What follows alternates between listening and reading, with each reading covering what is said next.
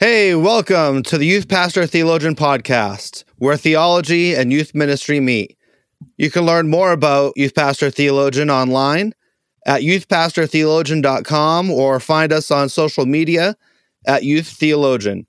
I'm your host, Mike McGarry. Thanks for joining us for this conversation about practicing theology and youth ministry.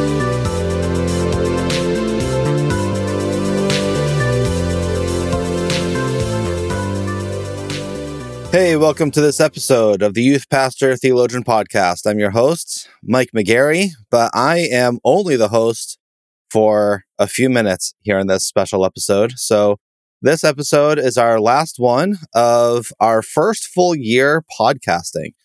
And so, we're getting ready to take the summer off, and you all know how summer youth ministry goes. And so, that's the, the case here as well. So, this is our final episode. So, we're doing something a little bit different uh, before our break. And I'm talking with Nick Hartman and Joseph Bradley again. And uh, welcome back to the podcast, guys. Um, I'm going to be handing it over to them to lead this conversation and put me on the hot seat for a change.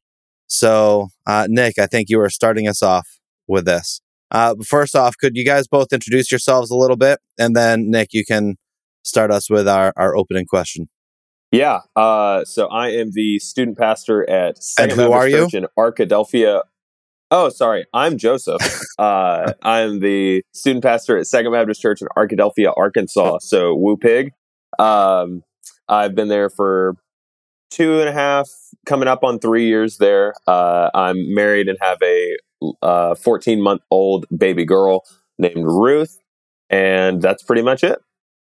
All right. Yeah. I am uh, Nick Hartman. I'm at Mount Carmel Baptist Church, the associate pastor of students and discipleship in Cross Plains, Tennessee, which, if you've listened before, or if this is your first time, it's north of Nashville. That's all you need to know. Um, and I've been here as well, coming up on two and a half years. Also married and have um, a 10, 11 month old daughter um, who's almost turning one. So, um, yeah, all right, that's exciting. I guess I get to take it away here, Mike, don't I? Yeah. So, so you guys are now in control. I have one question to ask in in a little bit. Uh, Nick, you can tell me when I'm when it's my turn to ask you guys my one question. Uh, the rest, I am with fear and trembling turning over to you guys. Absolutely. Well, Mike, uh, you know, part of your podcasting um, appreciation is always starting a question to get to know your people a little better and, and they've gotten to know you a little bit but um, and i you know if you've answered this question before i haven't heard it. So um, i want to know what your first car was. If you've answered your first car i want to know what your favorite car was and then i want to know about your first accident. Oh gosh. Um so my first car was my grandmother's car um, and it was a 1983 Chevrolet Caprice Classic. It was like a, a burgundy yeah, maroon. Um, and the first day I had it, brought it to the gas station to fill up. I was so excited. I was like, yeah, I'm a man now. I got a car. Um, I brought to the gas station. I couldn't figure out how to fill the gas tank. so I had to run over and ask the uh, attendant where where does the gas go? Um, and he kind of chuckled, came out and showed me that the the rear license plate tilted back, and the gas fill um, was behind the license plate. And so, um, some of you youngins might not know that's in, in a lot of the older cars. That's that's where they'd put them. Um, so it was a large vehicle um, but it had a V8 engine. So it you had to take wide turns, and you felt like you were just sailing on a canoe through the lane. Um, but man, when there was a straight ahead, it could, it could, it could move. So yeah, that was that was a fun one. And my first car accident, um, I think my first car accident was not with that one, um, but was with a, a Pontiac Grand Am that I had, and uh, the choice was either hit the truck in front of me or get hit by a train because the uh, train uh, the train crossing rails that went down to say like hey don't cross the tracks right now um, they had gone up as my wife and i who were just dating at the time we turned onto the street saw the the lights turn off and the the gate went up. And then we were going across the tracks and then realized that uh the, the gate went up prematurely and the train was barreling towards us. And i was still at fault because anytime you rear end you're to blame. So yeah that was that was a fun one but we survived. Mm. so here we are. Wow. She still married you too. yeah yes she did she did well i saved her life so you know Yeah, That's right. Yeah. That, we got a little angel Yeah. of death situation going on there. All right. So um, I'm going to ask you guys one question, and then uh, you can you can jump in and and take over. So my question for you guys is, as kind of early adopters of of youth pastor theologian, you guys have been around and um, theoretically read um, at least most of the articles and listened to uh, a number of the podcasts and everything. Um, Youth Pastor Theologian recently celebrated our second birthday, which is super exciting. And um, are there could could you maybe just highlight one, maybe two, uh, either articles or podcasts or anything else from Youth Pastor Theologian that really stands out for you as something that was uh, that something that you read or listened to and thought like, okay, like this is this is really helpful. Yeah, I uh, I was thinking about one the other day actually. Uh, it was an article. It's not too far back, but it probably was a year ago.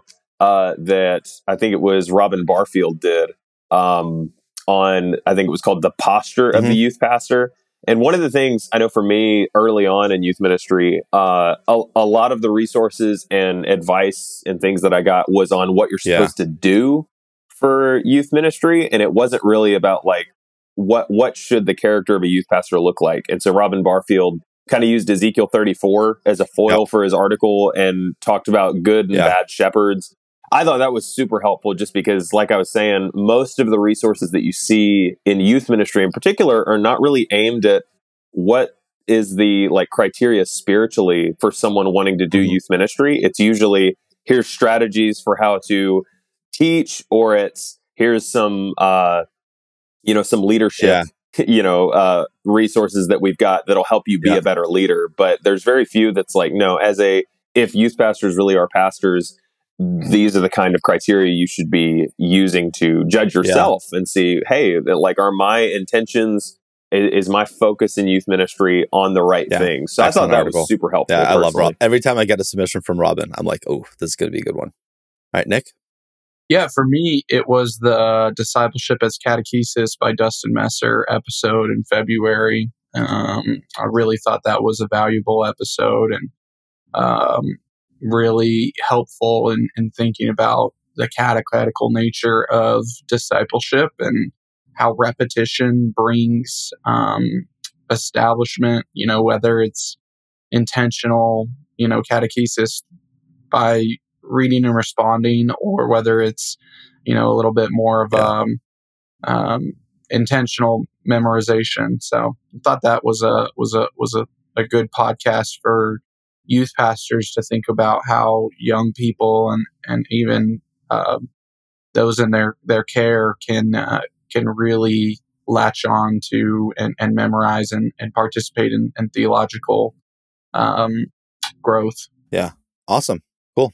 So I'll, I will link both of those uh, resources in the show notes below. So if anyone's listening and oh, I have I I must have missed that one, so you can hop on to the show notes and find those there. So, all right, guys, the show is yours. I don't know what questions are coming my way, so I will preface. Um, I'll preface my awkward Good. stumbling through answers uh, how we- with, with that we like disclaimer. so, Yeah. what do you guys got? Yeah. All right, let's let's start off with a real easy one. uh, if you had to pin down what you think your biggest success and your biggest failure since you have become a youth pastor is, something that comes to mind when you're thinking, okay, what's something that I'm really proud that I've done? okay. What's something Uh, that the was train a wreck is a lot wreck? easier to think What about. would you say? Um, so yeah, I think my my train wreck was a number of years back when I first kind of started coming around to fr- understanding what gospel centered youth ministry is and what that means and looks like. Um, I, I don't think I really was ever like full blown attractional.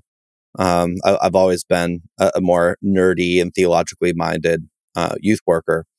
Um, but when when I really wanted to be kind of more gospel centered and, and word centered and, and everything, um, I met with my leaders at the end of the school year, um, had a a youth leader retreat, and we talked through some things that I'd been working through and thinking about.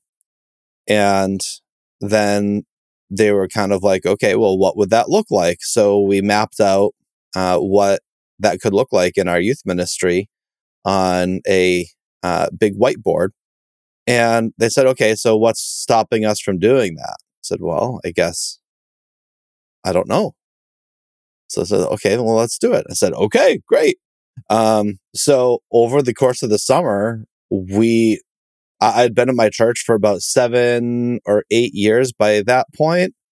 Um, and we literally like blew up the entire youth ministry and started over from scratch um, at the beginning of the next school year. And it was just way too much change all at once, just so many layers of confusion and miscommunication.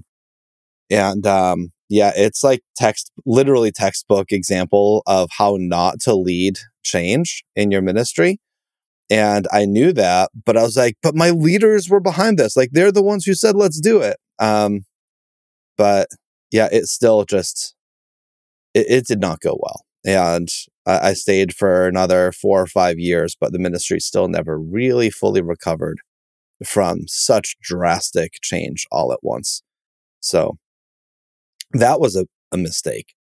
Um, and I think one thing that I have done well is it, at my at my former church and at my current church, just um, trying to embody youth ministry is real ministry. Youth ministry is pastoral ministry. Youth ministry is theological ministry. The things that that you hear coming out um, in youth pastor theologian um, really just come out from the way that I view the role of the youth pastor um, in the local church and not wanting to get uh, n- more than not wanting to get just refusing to be locked in the youth room metaphorically speaking. And and fi- literally speaking too but you know metaphorically speaking to be locked in the youth room i think a lot that happens to a lot of of youth pastors and um so in ways that that's easy to to do and in some ways that are kind of pushing some boundaries um patiently and just over the course of consistency and uh, the long haul, um, showing that yeah, youth ministry is real pastoral ministry. I'm I'm pretty proud of that. Good. Yeah, that's great. And we'll actually we're going to come back to that thought of Mm-hmm. it, the youth pastor and real ministry in just a sec. But Nick, why don't you go ahead take over? Yeah. Um man, you know, right now you're you're you're making that transition to being a pastor to student pastors a little bit, um, as we've talked through. But uh, in ministry, and as you've dealt with uh, people who are both like-minded and not so like-minded, how have you navigated those relationships? How have you tried to be the um, the positor of change, I guess, um, slash, you know, really just helping other youth pastors understand what gospel centered, theologically driven youth ministry looks like, as well as Yeah. just pouring into relationships in student ministry. Um, so you're uh, clarifying question. So you're n- not talking necessarily within my church, but kind of within the networks of other Yeah. youth workers Like in your my network area. of youth pastors, uh, I mean, uh, youth pastors are listening to this. Yeah. They have people around them Yeah. that they have varying relations with in their community and in their context. So, how Yeah. have you dealt with that? Um, yeah. So uh, I am I'm from Massachusetts. Um, that's where I still live and, and serve. And so if you find a church who has a full time youth worker, youth pastor, youth director, whatever the title is, um, and they affirm things like the Apostles' Creed and they preach the gospel, um, that's a really rare and special thing to find. So, uh, from what I've gathered in other parts of the country, like there are towns who, like, how many youth pastors are in your town? Like in my area, it's how many youth pastors live within a 45 minute drive of you. And it's usually just a handful of evangelical gospel believing youth youth pastors. So the that means that we are far more likely to partner together in ministry, um, even despite our differences and disagreements, um, than it, it, sounds like in other areas where you can be um, a little bit more exclusive in what youth groups do you choose to partner with and everything. And I, yeah, so I, I think that's shaped um, me in, in some pretty significant ways for just saying, like, hey, like we we're allowed to disagree with our our youth ministry friends, aren't we? Like, we have a lot more in common as gospel people um, than we do just because we have different views on um, soteriology and women in ministry and baptism and you know these these other things. That, that doesn't mean that they're unimportant differences, um, but I just know in my community it's um, we need to come alongside and encourage each other genuinely, not just like to use each other, but to actually come alongside and and pray for each other to know what's going on in each other's families and in our churches um, to to laugh with each other to make fun of each other right? The the love language of sarcasm is strong in new england. Um, and so yeah just just loving each other as friends um, and as as brothers and sisters in christ. Um, and then you know a, as we're able to depending on how far apart our churches are um, how can we partner together because there there have been times when I've had kids in my youth group who go to you know school X and then this, this other youth worker um, has one or two kids who also go to school X and both of those kids feel like they're the only Christians in the entire school. Um, and they might be, they might well be the only Christians in the school, but at least now by partnering our youth groups together, now they know that there are two Christians in their school, not just one. Yeah. That, that's awesome. I, I, I appreciate that, and that's something I know. Me and Nick are both kind of in um, small town contexts, and so yeah, it's it's kind of interesting the dynamics that can play out depending on where you're at geographically, right? How even youth ministry relations can work. I think that's uh, yeah. super interesting.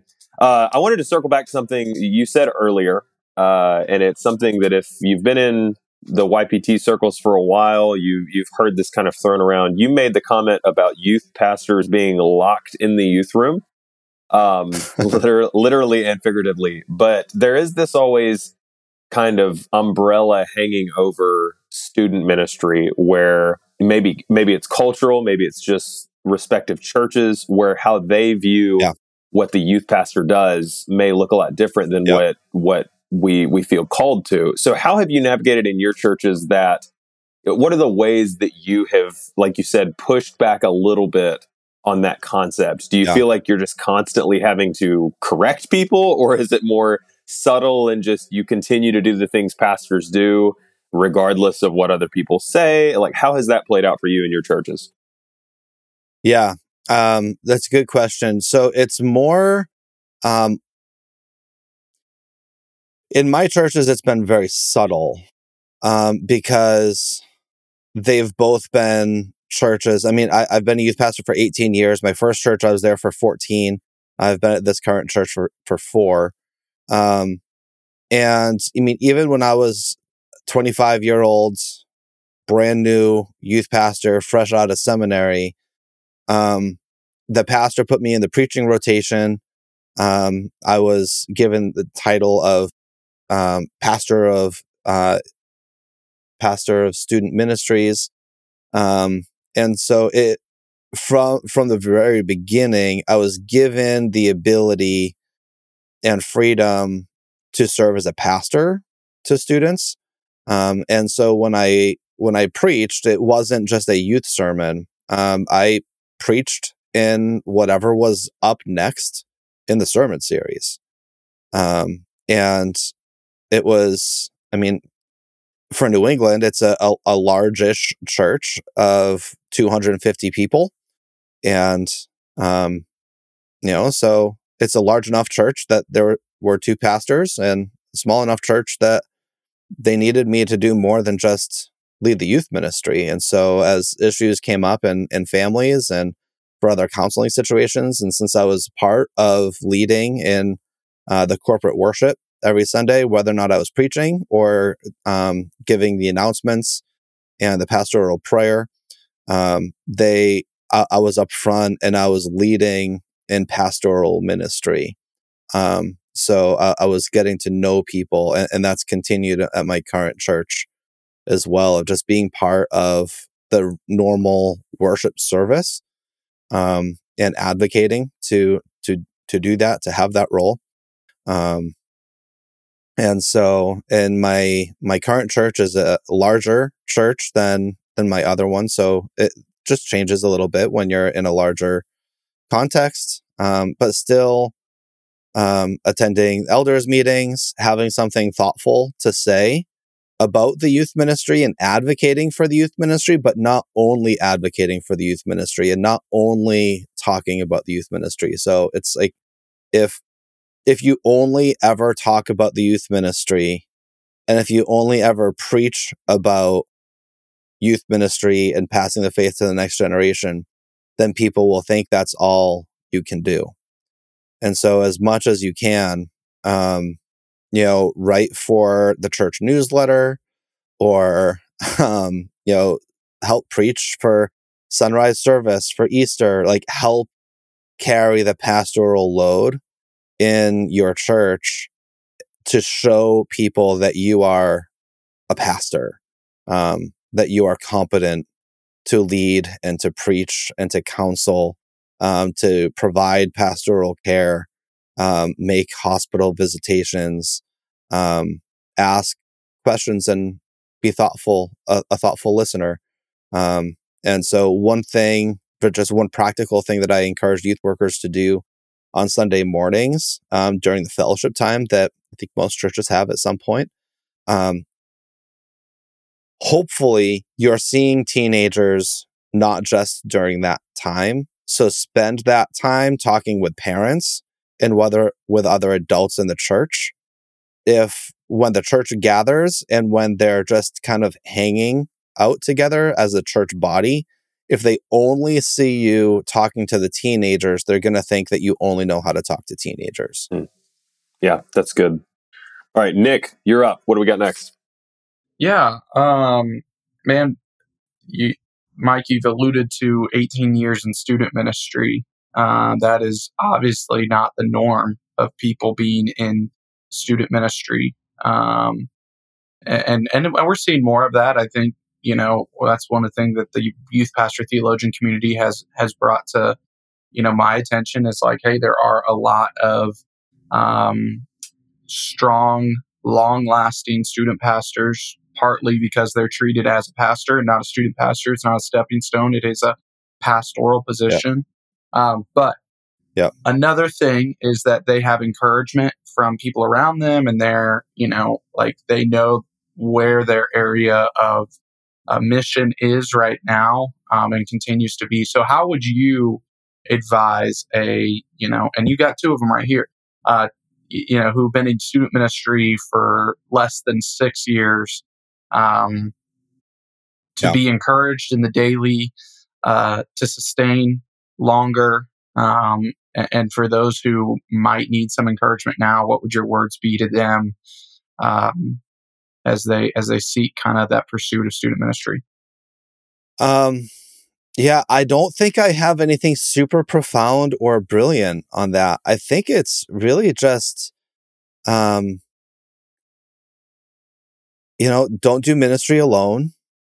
Um you know, a- as much as you're able to share fellowship with within your church and within a network of other youth workers um, in your community, whether or not you're in a church in a community with lots of youth pastors around, or if you have to drive a little bit to to get there, or if you have to find an online community of youth pastors, um, just don't do youth ministry alone um, because there have been um, a, a number of years ago. My friend, my good friend Dan, um, made the observation um, in March that every winter I feel like quitting. And he was right. You know, and, and there was just this routine of like every March, I was like, I'm, I- I don't think I can do this anymore. He's like, Mike, like you get discouraged every February. And then we get together and February, March rolls around and you're like, you know, winter blues. And then, you know, March, April come around and all of a sudden youth groups at half the attendance that it was during full swing and the calendar just gets weird and you get super just funky and you just need to recognize that uh this this we've had this conversation the last 3 years. And if I didn't have someone like him who could tell me things like that, I don't know if I I don't know how much I would have lasted or how long I would have endured. Um you know, would I have just lost it and said something brash um in in a meeting and then just I, I I don't know, but you need people who know you well enough, um, who they they get your context and they get you, um, and that takes a certain measure of commitment from you to pursue and to find those people, um, whether they're real people in your town or in your broader community, or whether or not they're digital people um, who you meet with, kind of like like we have, right? Just like I, I think we're real friends, but we've only been together in person once.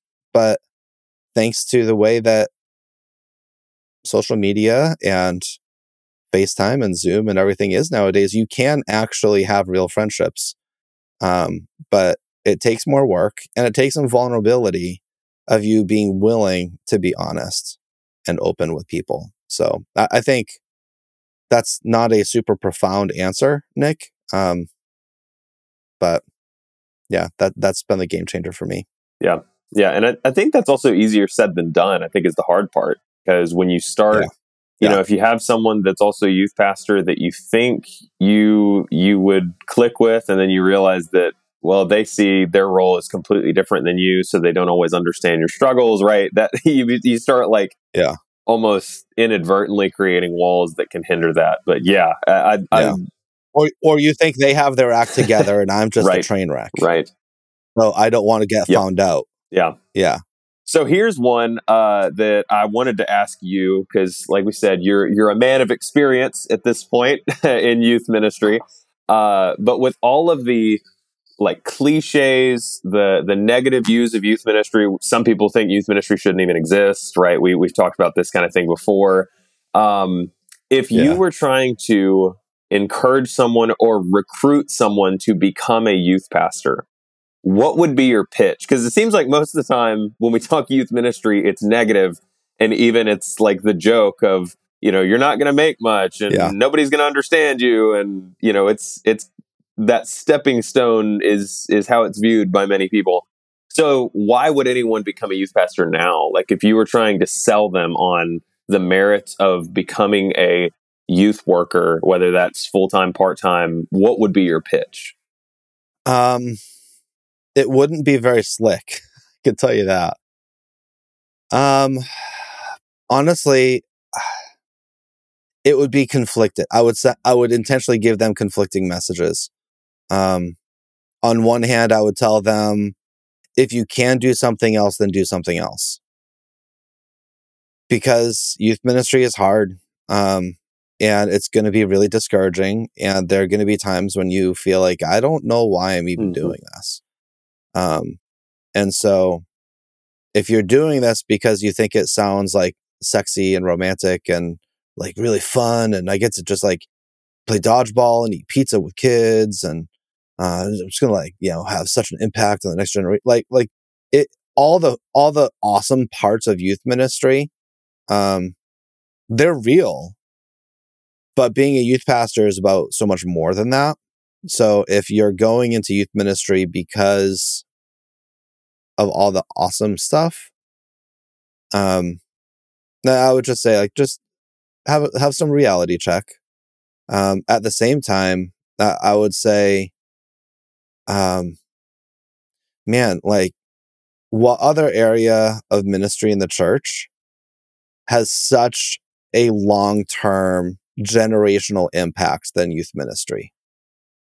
Uh, like if you really want to change the culture, then if you really want to change the church, like the face of the church, then disciple students and evangelize students and um, lead a rich, robust, evangelistic, gospel preaching, disciple making ministry. Because like we can we can send out all the seminary grads as church planters and missionaries all we want, and I'm I'm for those things. I'm not anti. Um, but man, like if we just keep planting more churches, but we're losing the next generation, then what are we doing? And I just I don't think that you can be a healthy church who's neglecting your biblical mandate to pass the faith to the next generation. And that can look like a lot of different things. I think we've talked about that that YPT quite a bit. Um, you can have a really strong youth ministry without having a youth group. Um, but you got to have a youth ministry. Like you got to have a children's ministry. You got to have um, mature, theologically shaped, um, competent leaders in your youth and children's Yeah. ministries. Yeah, that's I, I, yeah. I think it's really helpful. And one of the things I, I heard someone uh, say this. I forget who it was uh, online a couple weeks ago that was saying, you know, church planting and everything is great, but who are going to be your church members in twenty years? That was kind of the idea. Is well, if Yeah. if all of your attendance is Yep. forty five and above.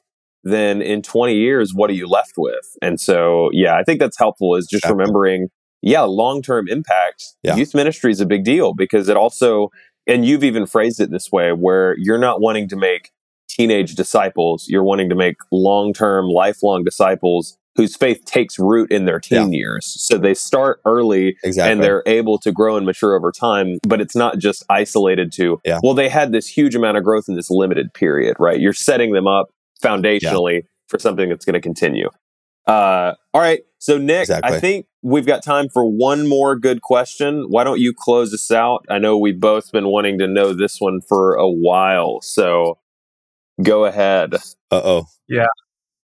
And uh, and if you've made it this far and are continuing to listen, you if you're like, man, they haven't talked about theological youth ministry or any of that, all you have to do is type in Mike McGarry on any Spotify or Apple podcast, and you'll find all of his biblical theology, all of his podcasts that are that are rooted in that. But we haven't had the chance. I don't think Mike has had the chance to to share a little bit about his experience in his life and what the Lord's done. And so that's really what we wanted to do here. So my last question is related to this season of transition for you as you go from student pastor to pastor to student pastors, um, from full time youth ministry to serving in as as the director of youth pastor theologian. Um, man, tell us a little bit about that transition. Uh, tell us, you know, what has been the biggest takeaway so far as you've made this transition. And I'm sure in a year it'll change, but you know, what it, what have you learned about going from full time church ministry to bivocational church ministry to now fundraising and committed to, you know, a ministry that serves the church? Um, Yeah. what have you learned? Uh, um, two things immediately come to mind. Um, one is the bivocational ministry is really, really hard. Um, and so to all you part-time uh, bivocational youth workers out there, um, my appreciation and respect for you has exponentially increased over the last few months. Um, so yeah, it's just it's really hard uh, to feel like there are just so many things that I am not able to do currently. Um, and especially where I have been full time. So I have been able to do those things and now I can't. Um, that's been hard. Uh, I have an amazing team of youth leaders who are picking up a lot of slack. Um, but delegating is hard and feels like failure sometimes when you feel like you're the one who's supposed to be doing it. Um, and so I've had to learn, um, and I, I, I've had to admit my sinful desire for control and to be the one in charge. But I just don't have that time right now anymore. And so needing to give up control, needing to delegate and to empower, even if something would be planned differently or done differently or taught differently than if I was the one doing it. Um, yeah, that's been, that's been hard, but sanctifying because it has uncovered, uh, things that, that are not always very fun to recognize about yourself. Um, one of the positive things that I've learned is that in, in the last few months, I mean, I've, I think I've talked about this a few times, but I mean, I've heard from youth workers all around the country. Um, I've talked to uh, pastors in, in Cuba and Mexico and Singapore and Brazil and Germany and Scotland, Ireland, England, Austria, Canada. Like, it's crazy. Like, something something is happening in the world of youth ministry that is something of like a, a theological renaissance of people realizing um, we need more theological resources. Uh, we need to pursue theological depth. And I think that even though we might look around and hear people say that and kind of skeptically think, well, what they mean by that isn't what I mean by that. But hey, you know what? At least they're talking about it. Like, not everyone needs to pursue theological depth the way that I personally think that should look like in my own ministry. But isn't it a wonderful thing that more people are talking about the need for theological depth in ministry, even if we don't all completely agree what that should look like. Like it's a conversation that really hasn't been happening for a long time. Um, and now it is. And that is super encouraging. Um, yeah. So I, I think there's a lot more good youth ministry happening than what we recognize. Um, because, you know, just like good news doesn't sell, and get attention. Bad news does. Um, I think it's kind of the same. Um, I think there are lots of good youth ministries out there and lots of faithful, theologically shaped youth workers out there who are just doing their thing faithfully and they're not being noticed because they're not trying to be. They're just trying to disciple students and call the lost to Christ. And isn't that what we're supposed to be doing?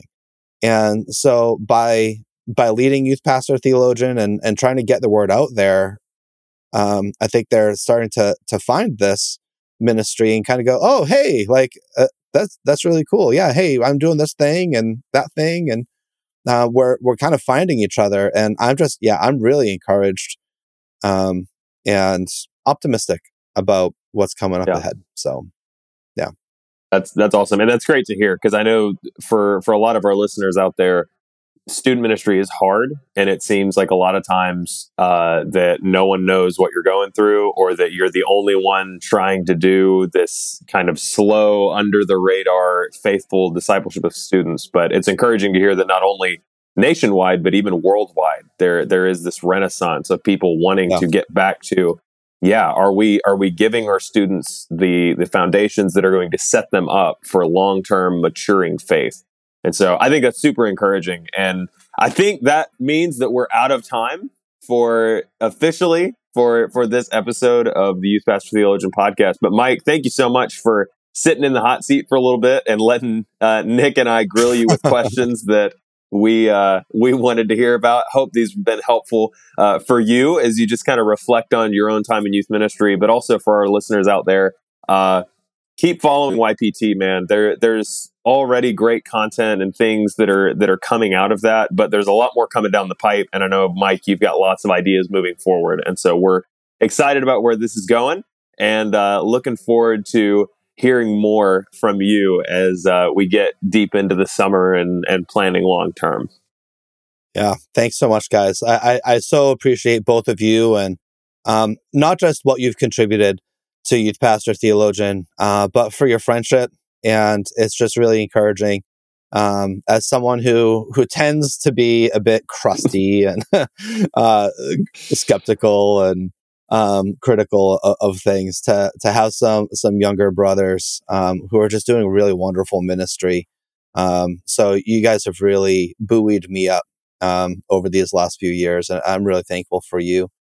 Um, and so for our listeners, um, Youth Pastor Theologians' desire is to serve and to partner with you and with your churches.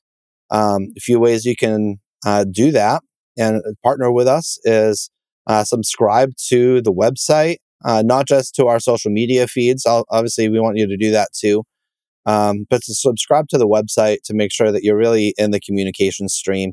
Uh, there's some message messages that we send out there that don't go out um, over social media. So if you really want uh, the full scoop of the the YPT family, uh, make sure you subscribe on the website uh, to that that email list. Um, uh, as I start to lead Youth Pastor Theologian full time, one of the things I'm going to be doing more and more is speaking at retreats and doing church presentations, workshops, youth leader trainings, um, speaking at conferences, things like that. So if you're ever looking for a speaker for a DNL or for a, a retreat or anything like that, or if you're looking to host some workshops at your church, um, you know, we'd be happy to, to talk with that. And if that's not something I'm able to do, then uh, I'd be happy to, to connect you with one of our um, YPT contributors to uh, maybe help you get connected with one of them to come and, and speak for you too. So yeah, lots of lots of things coming down the pipeline that we're really excited uh, to be able to share with you when the time is right. Uh, I wish that time was right now, uh, but not quite yet. So um, yeah, lots of lots of good things coming down from from YPT. Uh, but thanks for listening to the podcast. Thank you for doing really um, good, faithful, humble youth ministry, and um, for keeping your eyes on Christ yourself, and for leading others to Him. So thanks for listening, and we will see you at the beginning of next school year. Well, thanks for joining us for this conversation. Please visit youthpastortheologian.com to learn more about our resources. You can find us on social media at Youth Theologian. We also have an active Facebook group where you can ask questions, share articles, and generally encourage fellow youth pastor theologians who are in the trenches with you. We'd sure appreciate it if you'd be so kind as to subscribe, leave a review, or even recommend this podcast to fellow youth workers.